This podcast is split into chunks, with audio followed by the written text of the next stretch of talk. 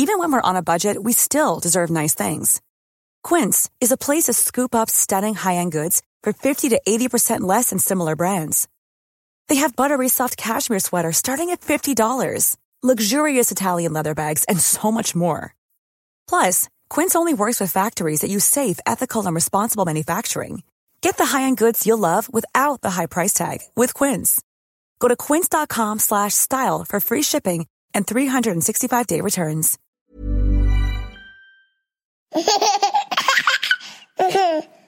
ora everybody, I'm Jordan, host of the Kiwi Birth Tales podcast. It's my hope that you find support and comfort in these stories, and I'm really looking forward to bringing you today's episode. Just a reminder before we get started that these are personal experiences and you should always seek medical advice before making any important decisions. I'm not an advocate for any particular model of birth or birth care, and this is simply a platform to share these empowering Kiwi birth tales with you all. This week's episode is brought to you by The Sleep Scout, a leading infant and child sleep consultant. The Sleep Scout is owned by Lucy Burns, a certified infant and child sleep consultant and registered nurse who's dedicated in supporting parents through the journey of teaching your little one the very important skill of sleep. If you're struggling with the early morning wake ups, routines, nap refusal, excessive night wake ups, then look no further. Simply contact Lucy via Instagram at The Sleep Scout or thesleepscout.co.nz with the promo code KIWI for 10% off a sleep package. The Sleep Scout by Lucy Burns, a leading infant and child sleep consultant. In this week's episode of the podcast, I speak with Jess Britten about the birth of her beautiful baby daughter Stevie. Jess takes us through her birth centre birth and also her hypnobirthing journey and a few techniques and tips that really helped her with her labour. So I really loved recording this episode and listening back to it when I was editing it. So I really hope that you guys enjoy it too. Hey Jess, thank you so much for joining me on the podcast today. Oh, my pleasure, Jordan. Thanks for having me. No worries. Would you like to tell our listeners a little bit about you and who's in your family? Sure. So my name's Jess Britten and I have a lovely fiance named Warren and we have a little eight month old daughter named Stevie. Um, and we live in Auckland in a historic hall that we've been converting into a home. Uh, we've been documenting the process on Instagram for the last few years, but it's now mostly just pictures of Stevie, which is fairly predictable. yeah, amazing. I love your Instagram. I love not only the house pictures, but definitely the uh, pictures of Stevie as well. She's very cute. Yeah, oh, thank you. I'm an unapologetic baby spammer now. Yeah, absolutely. and what was the journey like to pregnancy for you guys? Were you trying to get pregnant with Stevie? Do you want to take us through that? Yeah, sure. Um, it was quite interesting. We, Warren and I had spoken about starting a family and we've been together for quite a few years. Um, but we hadn't started trying. And then I um, reasonably suddenly needed surgery to remove a large cyst on my ovary. It wasn't a dangerous one; it was just a dermoid cyst, so like a big mass. Yeah. Um, and they ended up having to take out a portion of my ovary, and they also treated a reasonable amount of endometriosis, which they found when they were in there. So, ended up being a bit more of a kerfuffle than anticipated. Yeah, wow. um, yeah, and then uh, I mean, I felt kind of found, fine about it, but just before we were heading into theatre, into theatre for that first surgery, the surgeon came in to say hello and kind of reassure me, and he decided that it was an appropriate time to give me the test results for um, the AMH test they'd run. An AMH test um, is a test that, in loose terms, tests the anti-Müllerian hormone, which indicates your ovarian reserve. So he'd run this test just as a um, kind of precaution to give us some more information on how my fertility might be or, um, you know, what it was at before the surgery so we could retest afterwards. Um, and the result was 2.5, which is kind of well into the red zone. Um, he kind of, to liken it to something that I could understand, he kind of said that was, he'd expect to see that in someone in their early 40s or late 30s. Oh, right. Yeah. So not, not ideal. And I was, um, I just turned 27 at the time. And I, even though I was about to have the surgery, I really wasn't worried about it at all. It hadn't really occurred to me that my fertility might be affected and that it might be difficult to start a family. So it, it really shocked me and I wasn't, wasn't that thrilled about to go into surgery. Yeah. Um, but yeah, the surgery went well. And then after that, they ran a bunch more tests just to see how my ovaries were functioning. Um, and a more AMH tests. Um, but unfortunately, that number hadn't really changed following the surgery. So they referred us to a um, fertility specialist, Dr. Mary Birdsall, Fertility Associates, and she was just fantastic. Basically, she just um, told it like it was, wasn't looking great. Um, she recommended that if we did want to have children, that we do a round of IVF, even just to freeze um, the embryos as a precautionary measure while we start trying naturally. Um, and before this time, I'd had a um, Mirena in, so we hadn't been trying. So I, I, unfortunately, we didn't qualify for funding. Um, and anyone who's been through IVF knows it's a very expensive exercise. Yeah.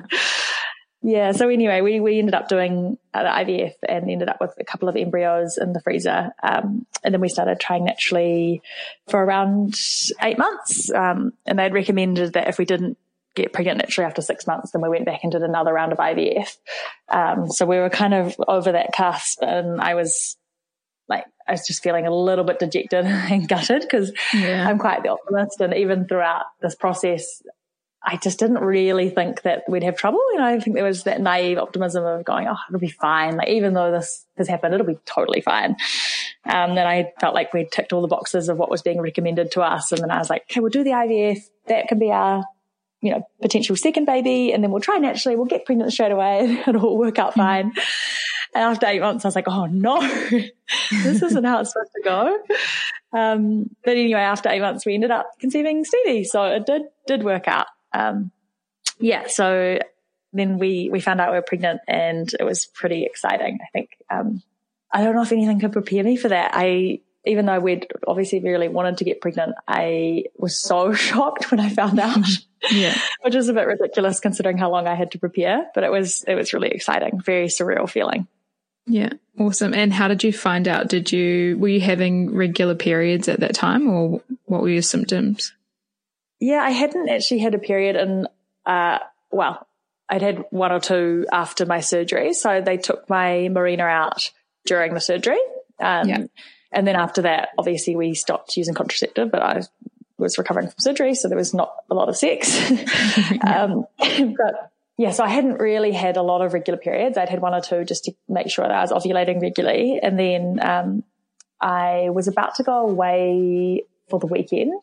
Um, and what happened? Gosh, it feels like a distant memory ago now. I was about to go away and I just thought I, my period was due in a couple of days and I just had this feeling and I went and got a test and, um, I think I had one actually that the doctor had given me. So I did it at home and it was like the faintest double line. And at that time, I didn't even know what a double line meant because I had banned myself from doing tests. I had this as the first pregnancy yeah. test I'd done because I was, I just didn't want to get into a cycle of feeling really yeah. gutted each month, which I already was, but I thought the test would just really be um, the straw that broke the camel's back. So this is the first test I'd done. I was like, what does two lines mean? I kind of read the packet over and over again. I was like, oh my gosh. And my friend messaged me and said, I'm about five minutes away and we're heading away to like Rotoiti. So I was like, oh my gosh, I'm not going to see Warren for another couple of days. What do I do?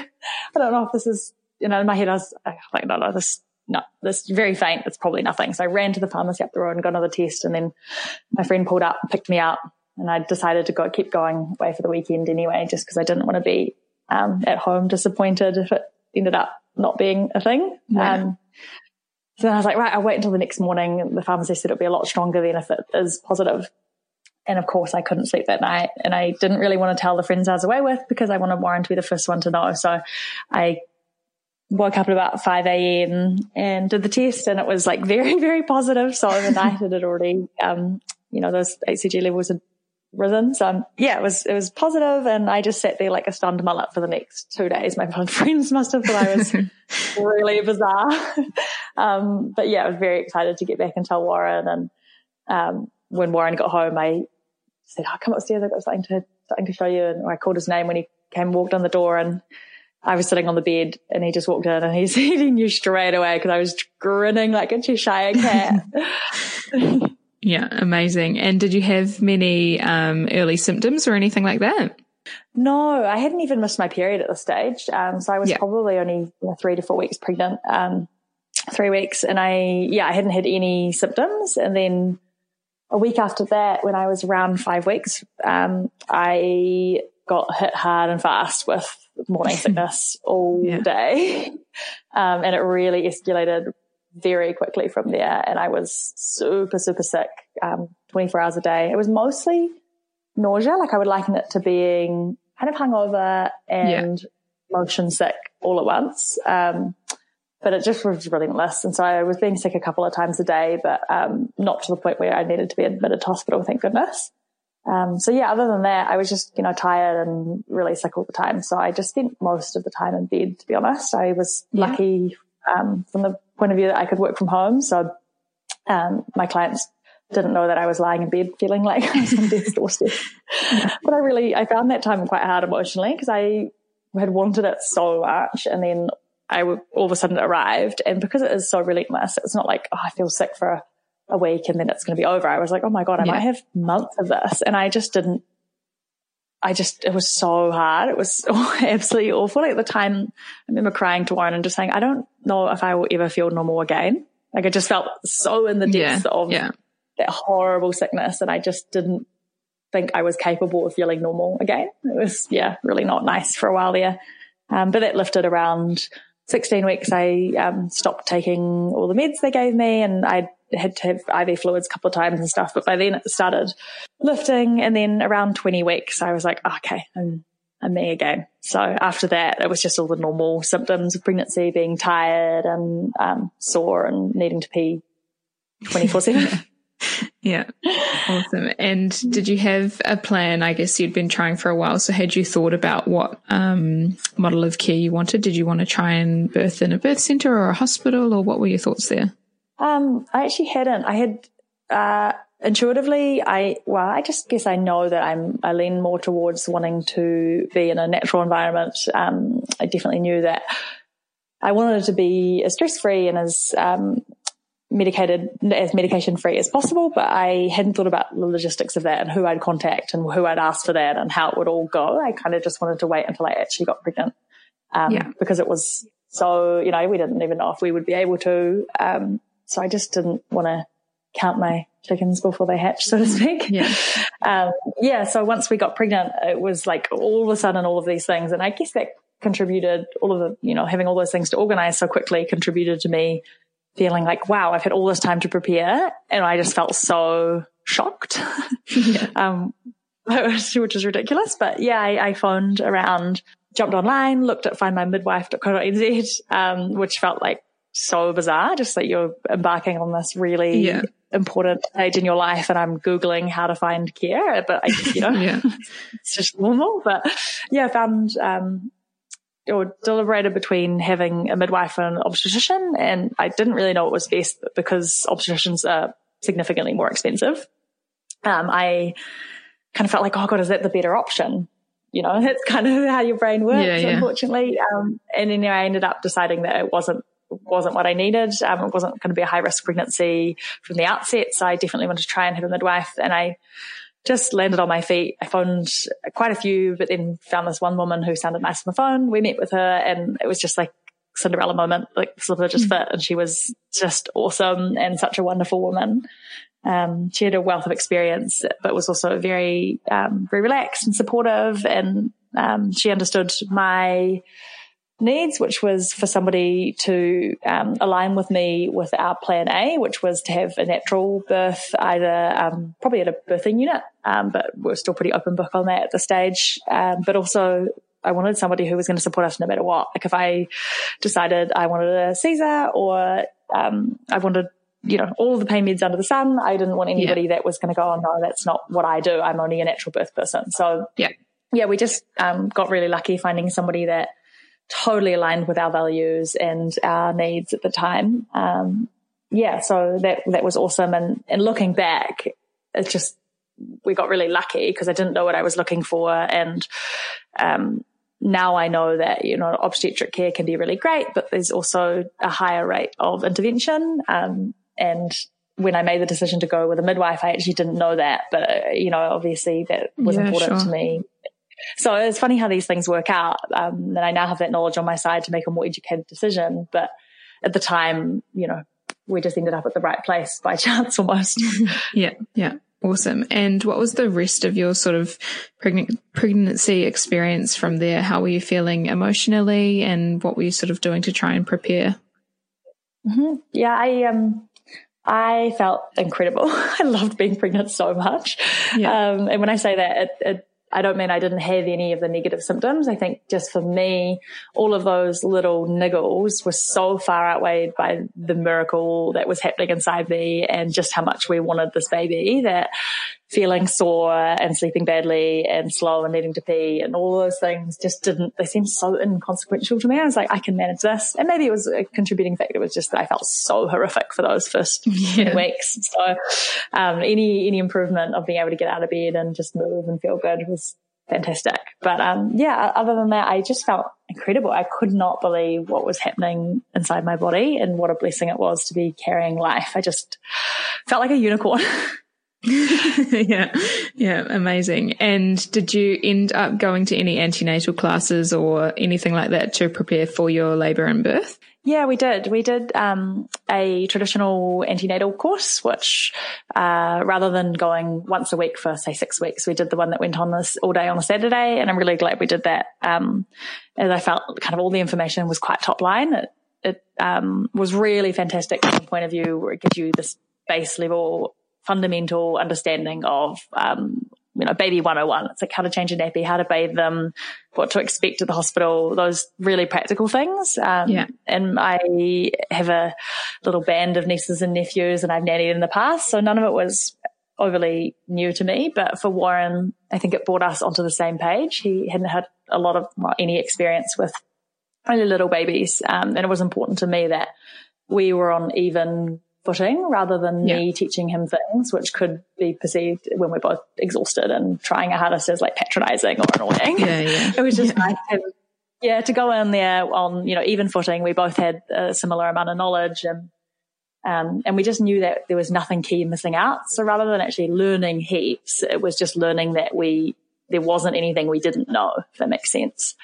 Um, yeah, so that was helpful. And then the other one we did was hypnobirthing, which was something our midwife would, midwife recommended to us. Um, I was like, oh gosh, this is gonna, we're going to show up and you know, the teacher will be in harem pants and they'll be incense burning. yeah. and like, oh, we're going to be like the most normal, like not normal. That's not the right word, but we're going to be the most straight laced people here. yeah. And I was like, oh, we're going to look so, it just be out of our depth. And, um, we showed up and it was just the most amazing group of really diverse um, parents to be and this fantastic teacher. Um, and it was just awesome. We really, really loved it. The teacher went through um, a whole lot of little mindfulness and breathing, uh, visualization techniques, and then also just taught us a bit more about the physiological changes your body goes through to prepare for birth, which I found really comforting because I think a lot of the fear that people have and that I was in the back of my mind was, oh my gosh, giving birth must hurt so much because I know my body how it is now. But to rewind and understand that your body changes so much in those nine months of pregnancy, um, to, to prepare for that birth, uh, you're really in a different physical state. So I found that really comforting. Um, and yeah, they do, you know, fear, it sounds a bit hippy dippy, but fear release exercises and stuff for people that have a bit of trauma or fear attached to the uh, notion of giving birth. Um, so yeah, I, I, we loved, absolutely loved that course, and I knew that I was going to be using a lot of the technique, techniques we learned in it. Um, but that said, I didn't find it.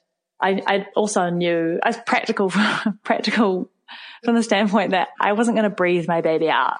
Like I was going to have sure. to push. And so yeah. I, I took it with a grain of salt. I was like, this is great. I love what they're doing here. I love what they're teaching. Um, but I, I know I'm going to have to push this baby out. Um, so yeah, definitely took it with a grain of salt. Um, I also read a book called Birth Skills by Juju Sundin, which I, it was like a Bible to me. I actually only got halfway through it before Stevie arrived. Um, but cross between the hypnobirthing and that book, um, Birth Skills, I just found those two things married really, really well for me and gave me um, a healthy, fearless mindset um, and also practical skills and techniques that I could use throughout the labor. So, yeah, those those two things were my lifeline for sure. Yeah, cool. And did you end up going into labor spontaneously? How far along were you? Do you want to talk us through that?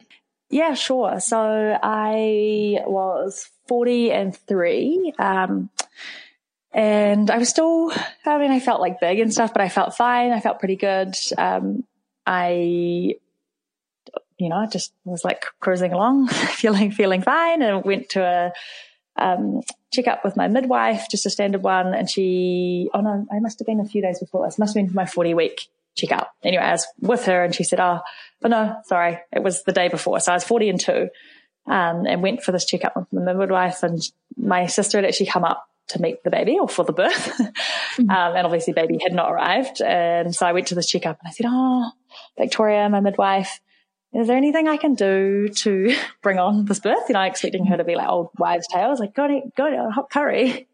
Um, and she was like, oh, have you heard of stretch and sweep? And I hadn't. So she was like, great, I can do one now. So she did a stretch and sweep and um, said that my mucus plug was already gone and I was already three centimeters. And I was like, huh, great. hadn't, hadn't felt anything at this stage. So yeah. she was like, we don't, don't need to rebook our next week appointment. You'll have this baby in the next, you know, couple of days. Um, so I left and then went and frantically did as many jobs as I possibly could, like driving around all like picture framers and like just doing all of these things that were on my back burner list. Um, and after that, after the stretch and sweep, which was totally fine, it was a little bit uncomfortable. Um, I kind of felt I just I knew the baby was coming. I was like, right, it wasn't necessarily pain, it was just a little bit uncomfortable, and I didn't know whether that was like signs of labor or it was just discomfort from the actual stretch and sweep. But, yeah. um, you know, I went to lunch with my mum who was also up from Christchurch for the, or to meet the baby for the birth. And, um, I kind of just knew I was like really restless and, you know, I knew the baby was coming. So went to sleep that night and woke up at about 4 a.m. Um, again, quite restless and went downstairs, ate half a banana, just flopped around. And I was like, oh, maybe this is it. Like I'm having, you know, periody kind of cramps, but I was like, right, I'm just going to go back to bed. And then pretty quickly within about half an hour, I was like, this is definitely labor. this is, yeah. it's happening. Um, so yeah, I was just using my breath. Um, I was listening to this rainbow relaxation, uh, recording that I had been listening to for the last couple of months, just, um, you know, doing all the things that I had been uh, training myself with, so to speak. So just listening to my affirmations and things like that. Um, at about 4.30, I got out of bed and I decided that distraction was the best thing for me at that time. So I did the washing, tidied up and was like vacuuming around the house and stuff. Um, and I wasn't wanting to kind of launch fully into the high energy, like baby's coming, it's happening thing, um, in case it didn't happen and then I was disappointed or anything. So I didn't wake Warren up I just continued on for as long as I could, uh, managing it by myself. And I think about 5.30 or 6 a.m. I woke Warren up. And I probably left it a bit late. Like I woke him up and I was like, I'm in labor. I need you right now. and this is it. I need the support. Um, and he was really great. He got up and I just gave him, I think, you know, 10 minutes or something. He just quickly sent an email off to work saying, you know, I'm not going to be in. um, you know, it's happening. Baby's coming um, tidied up those loose ends, and then we just launched into a bit of a rhythm using our mantras and movement, um, distraction techniques and visualization techniques that I had been practicing. So things were progressing pretty fast. Um, and it was, you know, sun was rising and I was being my annoying self like, Warren, take a photo of the sunrise. I want to remember this. And he was amazing. He was just like, yep, your wish is my command. Like no judgment, yeah. do whatever you need. Um, and you know things are progressing quite fast. I was um, counting, I was using the stress ball, I was doing the exercises that we'd been taught in hypnobirthing. Um, I was using my voice. So one thing I found helpful was um, the notion of vocalizing that pain and like matching your pain with your movements and your voice. So, I'm, you know, just using my voice however I felt was needed um, and my breath. And then I was sick and I remember my sister saying, Oh yeah, you'll definitely be sick in labor because I was. That's just tends to be how these things go. And so when I was sick, I was like, Oh yeah, this is baby's here. baby's coming. This is great. Um, and about 7 a.m. we text the midwife and, um, just said, you know, Victoria, this is what's happening. We started timing contractions a while ago. So we knew it was progressing really fast. Um, and then about 7.30, I got in the shower and things were getting really intense by this stage and I was less, um, less myself and I was more on autopilot and I was going into quite a deep zone. Um, that would be the best way I'd describe it. Uh, and then I was only in the shower for quite a short period of time before I just felt like I needed to keep moving and doing other things. Um, So around, you know, 15 minutes later, I got out of the shower and I put on the TENS machine, which we had just hired from our midwife. Um, so we'd had it at our house for the month prior, leading up to rather. Um, and yeah, pop that on and that gave me a really great sense of, um, or maybe it's just the illusion of control even. Um, so when the contraction started, I would, um, boost the current. Um, and that was, you know, gave me something nice to be able to do and feel like I was, um, kind of in control and going with the flow and helping, helping it somehow. And around 6.30, um, oh, that she, yeah, Victoria would have arrived around, sorry, 8.30 a.m. Yeah. Um, Victoria, my midwife would have arrived. Um, and when she arrived, I was already kind of having the urge to push, but I didn't really know that it was urge to push. I was just like most comfortable in the toilet and like kind of grunting like an animal. Um, and I kind of got the shape and stuff. And she came in and she was like the most calm, zen, amazing woman ever. She was like, I'm just going to do a quick check. You know, you're looking really great. Um, and she just looked at me and said, fantastic. You're fully dilated. Oh we can goodness. have a lovely, yeah, we can have a lovely home birth right here, or you can hop in my car right now. We can go to birth care. Um, and that was our plan to birth at, um, birth care in Parnell in Auckland. So I decided that birth care was the best thing for us. So we uh, I hopped in her car just in case the baby came while we were driving, and Warren followed us in our car, which was all loaded full of everything under the sun, baby related. um, so we were driving down Ponsonby Road. It was just the most surreal experience. Um, and I still had my TENS machine on at this point, and I was managing really, really well. I was still very, very focused on what I was doing. I was very in my zone. I wasn't um, asking her for a lot of help or advice. I was just super focused on what I needed to do. Um, and we arrived at birth care and it was, well, the drive was probably about 15 minutes. Um, and at some point she accidentally took like a diversion down a dead end and I was like, oh, oh my God, this is, yeah, this is like, uh, comedic. Um, but we got there and, um, you know, I had to stop lots that you don't go anywhere in a hurry when you're in labor. So I was just really cruising and, and wandering really slowly and was sitting at about 80% certain I was going to have the baby on the steps of birth care. I was like, this is going to be, but I, I just couldn't move. I was like, right, like during contraction just stopped and she was helping me. And I was like, this is potentially where my baby's going to be born awesome. And there's people walking in and out. It was about 9 a.m. at this point. Maybe, oh, she would have been a bit later, 9.30.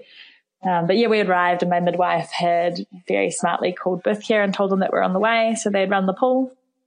Um, and we just wandered straight in. And, as we're wandering in, I was really worried. I was like, where's Warren? Where's Warren? Like, he needs to be yeah. here. The baby's going to be born literally any second. Does he know where we're going? Like, does he know what room we're going to? And I just kind of imagined it almost like a hospital where it was really big and we might get lost. But of course, it's not the case. And, um, he was in there in the same room within a couple of minutes. So I yeah just took off all my clothes. Like Warren like clicked my fingers. he just came over and just stripped me down, and I just no one gave me any permission nor guidance. I just literally wandered straight into the pool, and I um, was on my knees, kind of leaning against the edge, and Warren was just down there facing me, and I was just pushing. He had the birth affirmations playing on our little I don't know when he did all this. I don't remember him doing it, but he'd put on like the little LED candles that I'd had in the bag and stuff.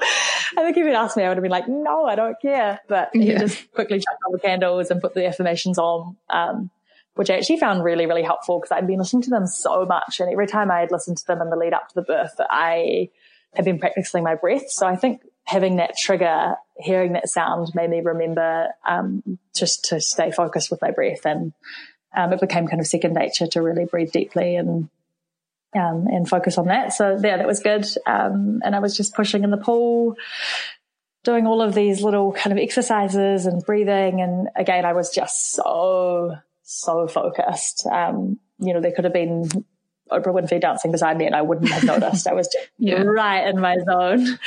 Um, and yeah, I was Warren was kind of reciting some of the keywords to me that I I think I I don't know at the time if I had told him to or whether he was just doing it.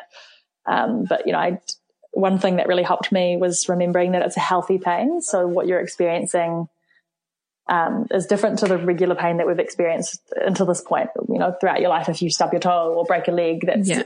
something wrong. So it's it's a bad pain, and that's the only pain I'd ever experienced was pain in the negative sense. And I had really tried to remember that the pain of labor and of birth was a positive pain. So, you know, my cervix was thinning. Every time I felt a contraction, I'd tell myself and I would say it aloud, I'd just go, healthy pain, healthy pain. This is healthy pain. This is exactly what you want to be feeling.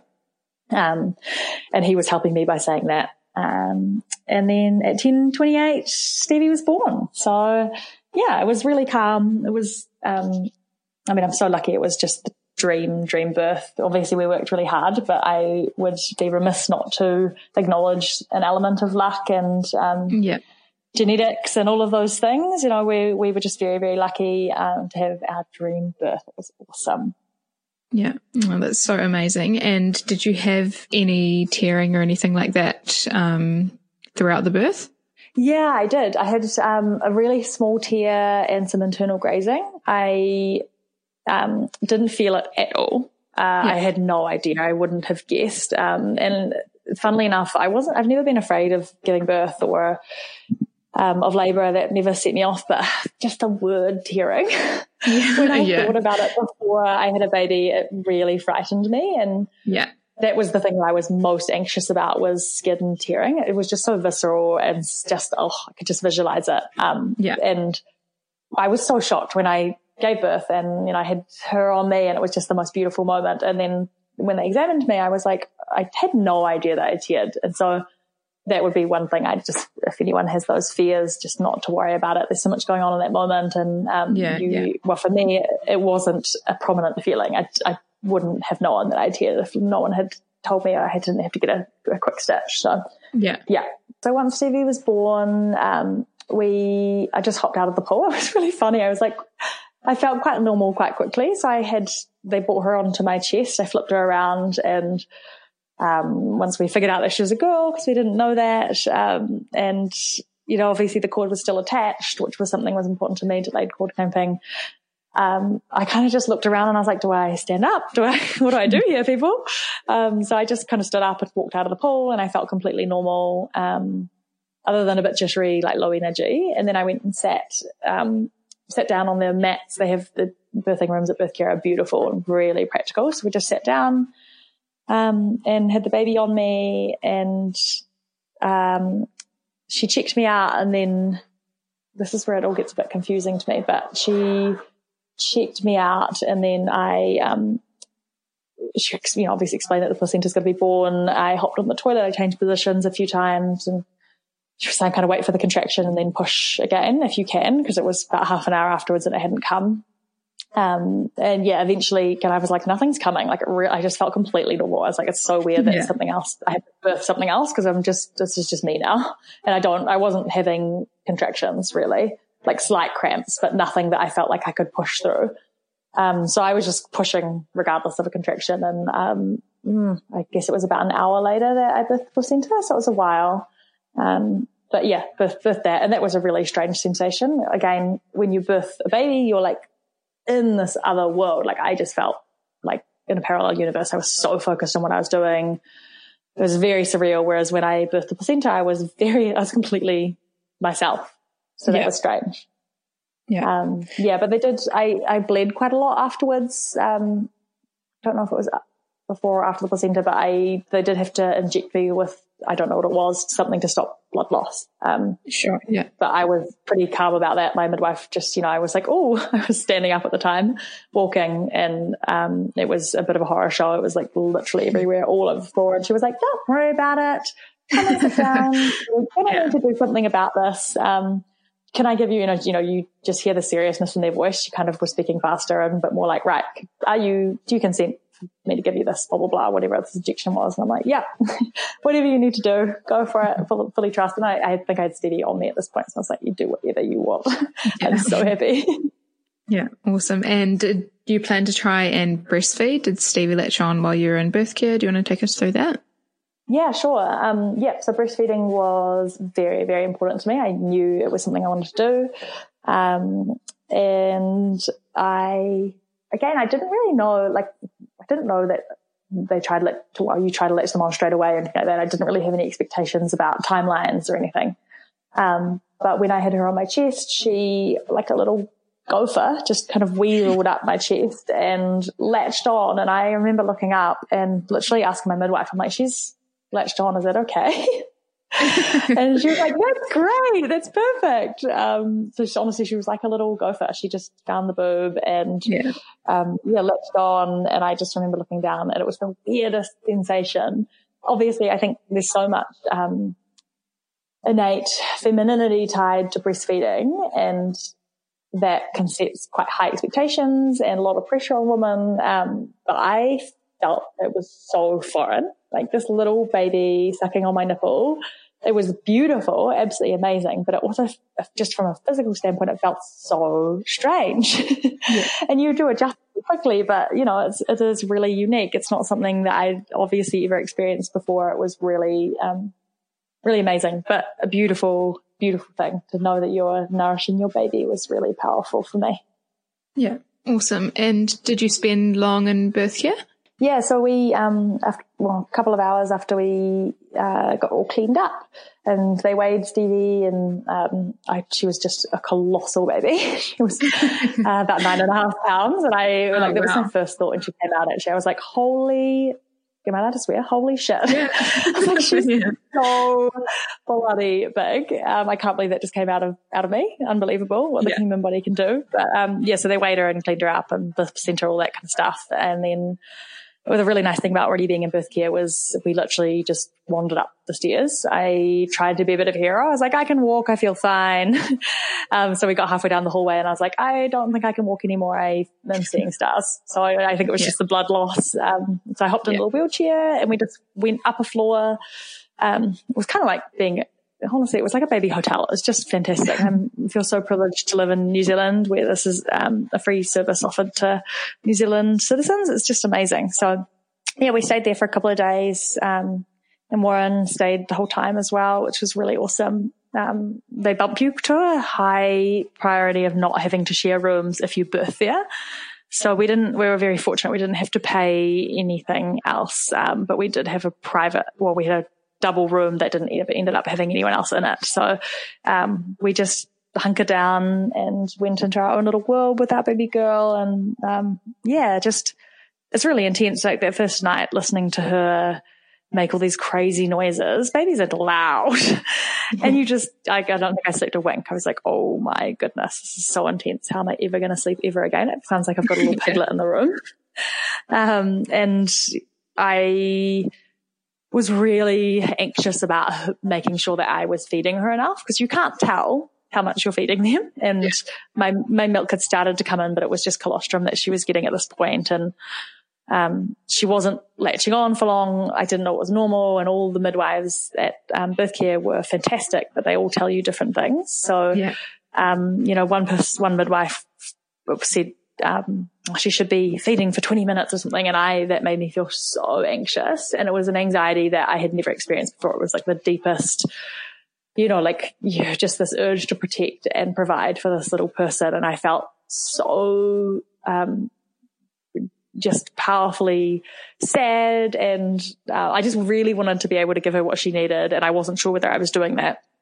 Um, and it was just hormones, I guess, but just, I just wanted to be able to give her what she needed. So, um, we continued obviously trying to feed her on the breast, but I also, um, had help from the midwives just expressing a little bit of colostrum into syringes and then giving it to her. So it was literally like five mils of colostrum, um, at a time going into her mouth, which is such a small amount, but obviously they're so tiny. So, um, yeah. and that just set my mind at ease. Um, I just knew that we could continue with her trying to feed and she was definitely getting at least a little bit of what she needed from um, that hand expressing. But the hand expressing is funny. Like I was just felt like a cow. Like I was just sitting there yeah. helpless and this lovely woman who I met, you know, 10 minutes beforehand was just sitting there squeezing my boob and it was just so normal. Like we're just ch- chatting yeah. about something rather and, you know, you just, um, you just do whatever you need to do to, to provide for this little person. Yeah. And so you went home after a couple of days? Yeah, we were in birth care for the, I think it's three nights, um, for basically as long as they let us stay for free. yeah. Um, and oh my goodness, the cheese and um, ham toasties from there. Like if you're about to go to birth care, you can order those anytime and go yeah. hard. Yeah. Um, but yeah, after a couple of days, we left, we came home and I, again, I found that so emotional. I think I just spent, I just was just crying nonstop since she was born. I just thought it was the most beautiful experience. You know, it was overwhelming, but just the intensity of the love was phenomenal. So we came home and my mum, who had come up from Christchurch, she was actually leaving later that day, unfortunately, because it was all, we were a little bit late, but um, she had, you know, put on a heater and cooked a whole lot of dinner and snacks and put flowers in the house. And so we walked in. Oh, it makes me tear up thinking about it. So we, we walked in and it just felt like stepping into, oh my gosh, I get all emotional. It's just felt like stepping into our new life. And it was just so beautiful. You know, coming yeah. home with your daughter is such a dream. Yeah, you're gonna make me cry. I'm my pregnancy. yeah, yeah. yeah, sorry about that. What it was. But yeah, I just yeah. felt like um, everything we had worked towards and gone through was just in that moment just worked out so perfectly. And I was so grateful to have this healthy daughter, which is an incredible privilege. Um, yeah. So yeah, just really beautiful, beautiful moment coming home with her. And then we basically locked the doors and stayed at home for about a month, just finding our feet. And yeah. Warren luckily had taken two weeks off from work. Um, and we just plowed into being parents and it was really beautiful, but very intense. You know, you're, um, just fighting for any sleep you can and there's all these expectations on what it should be like and you're trying to provide for this little person, but you have no idea what you're doing. so, um, yeah, it was, it was amazing. But I think for me, I expected, well, I'd heard about the, um, hormone drop that comes at day two or three. And I was very prepared for that, which I thought would come in birth care. Um, but I experienced that. And I think it was partly hormones, maybe a little bit of, um, I wouldn't go as far to call it postnatal depression, but it was three weeks where I was just, I was, you know, could cry at the smallest thing. Yeah. and it wasn't tears of sadness. It was just, I was so overwhelmed by the newness and the foreign experience that we were going through and yeah. just the power of love that I felt. And, you know, people would go, Oh, she's so beautiful. And I would just burst into tears and go like, I know, I can't believe it. and I just couldn't, I couldn't look at her or talk about how amazing she was without crying. Yeah. But I'm also a very, very sensitive and emotional person already. So those hormones and just how powerful it was, was, um, yeah, that was the, the seal the deal for me. But after that, um, you know, Warren went back to work and that was pretty scary. But after that, it was, you know, I found my feet and, um, yeah, we, we did really well. Feeding was going really well for us. I had all the normal, um, growing pains, so to speak. You know, it was tough and it was sore nipples and things like that. But, uh, overall the journey was really great. I was producing milk and, um, she was latched on well. Um, yeah, but it was never, it's not an easy thing. I would really encourage women to have a lot of, um, kindness towards themselves and be, just super aware that it's a learned art and it is a beautiful yeah. thing to be able to provide for your baby, but it's not um, I think loving your, well, for me, loving my baby was intuitive. Feeding her was not. I really needed help. I was lucky that my mum, um, was a La Leche League, um, instructor, which is a international breastfeeding group. So she had lots of breastfeeding experience and really was there to support me and taught me how to feed lying down and, you know, a few different things that were really helpful. And every time I latched, almost I had somebody there, you know, was my midwife or the birth care staff or my mum just to look at, look at her. And it was, you know, it took weeks of that practicing this new skill to be able to feel like I was doing it right. And obviously all of that time you're pretty uncomfortable and like, you know, you're holding this I just look like a robot. Like your like shoulders are all tense and your hands are there and you feel like you can't move a muscle or else you'll bump them and they'll come off and you're so tired that you just can't bear the thought of them coming off when you've got them on. so yeah, I would encourage women to just be so kind with themselves and patient and, and ask for help. Definitely don't be afraid to ask for help. It's so important. Um, so one of the other things I did during pregnancy was I kind of tried a few uh, different things kind of off the traditional path. So one was evening primrose oil capsules, which you insert up your vagina, um, and it's supposed to soften your cervix. So I don't know whether it works or not. I'm definitely not. Um, claiming to have research that shows otherwise, but um, yeah, I I tried that. I did it for I think it was at least a month beforehand. Um, and yeah, and I had a whole lot of leftover pills and now I just take them and they make my hair nice. So great. um, and then the other thing I did was use an Epi-No machine. Um, it's like a little device that has a balloon on the end and you effectively inflate the balloon down, you insert the balloon into your vagina and then uh, inflate it a little bit and it's supposed to help um, I guess, stretch or prepare the skin down there to prevent an episiotomy. Um, and yeah. again, I don't know, I'm not claiming to have like scientific evidence that it works 100%, but I was like, I'm going to try all of the old wives' tales and strange things that I hear because why not, right? Yeah. Um, yes, I used that pretty much every night again for about a month beforehand. Um, and I definitely it's a bit of an investment. I, it, like it costs like a couple of hundred dollars or something, but can't put a price on your vagina, can you? no, couldn't agree more. yeah, so yeah. Th- those two things. Um, oh, and uh, what else did I drink? The raspberry leaf tea. um, yeah, but I guess all of those things made my labor, my entire labor was six and a half hours, and my pushing was probably about an hour. Um, I don't know whether those things those things helped, but um, yeah, I'd recommend trying anything you can. And do you think that you'll bring another baby into the world in your little family, hopefully, or do you think that Stevie has just completed your little family perfectly? Oh, we would love to have another one. Absolutely love to have another one. Um, yeah. yeah. we've got, as I said, those two embryos in the freezer, and I think um, we, you know, there's after they make it through the thawing process, there's a 50% chance whether they take, you know, stick and become a pregnancy. So through those two embryos, we could end up with two babies or we can end up with none pretty easily. So we are, um, you know, that's a great backup option, but not guaranteed. And there's every chance that I am now infertile, um, just through the natural path that fertility takes. Um, my AMH level indicated, and it may not be the case, but my AMH level indicated that I um, my that hormone is really low in me, so I'll probably go into menopause very early, and um, obviously that means I will, yeah, won't be able to bear children for that much longer. So, yeah, we'd love to, but I just don't want to put any pressure on myself. So, um, yeah. we are going to enjoy Stevie for as long as we can because it's such an intense, beautiful journey. And then when um, when we feel ready, which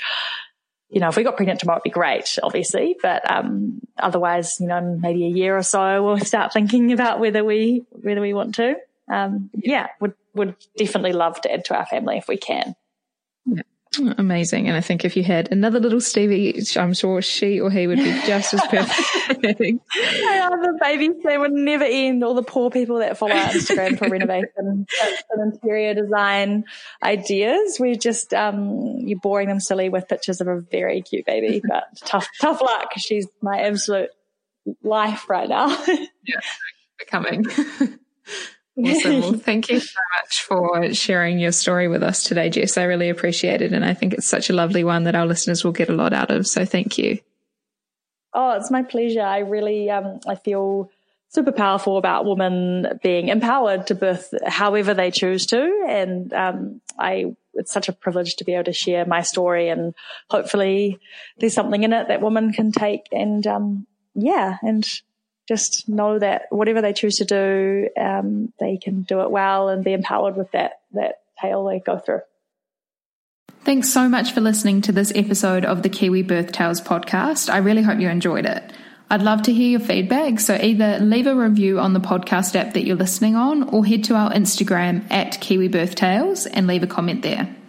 If you're interested in sharing your birth tale, then please head to the Instagram page and use the email link to get in touch. Thanks again for listening. I really look forward to sharing the next episode with you. Hey, it's Paige DeSorbo from Giggly Squad. High quality fashion without the price tag? Say hello to Quince. I'm snagging high end essentials like cozy cashmere sweaters, sleek leather jackets, fine jewelry, and so much more. With Quince being 50 to 80% less than similar brands and they partner with factories that prioritize safe ethical and responsible manufacturing. I love that. Luxury quality within reach. Go to quince.com slash style to get free shipping and 365 day returns on your next order. quince.com slash style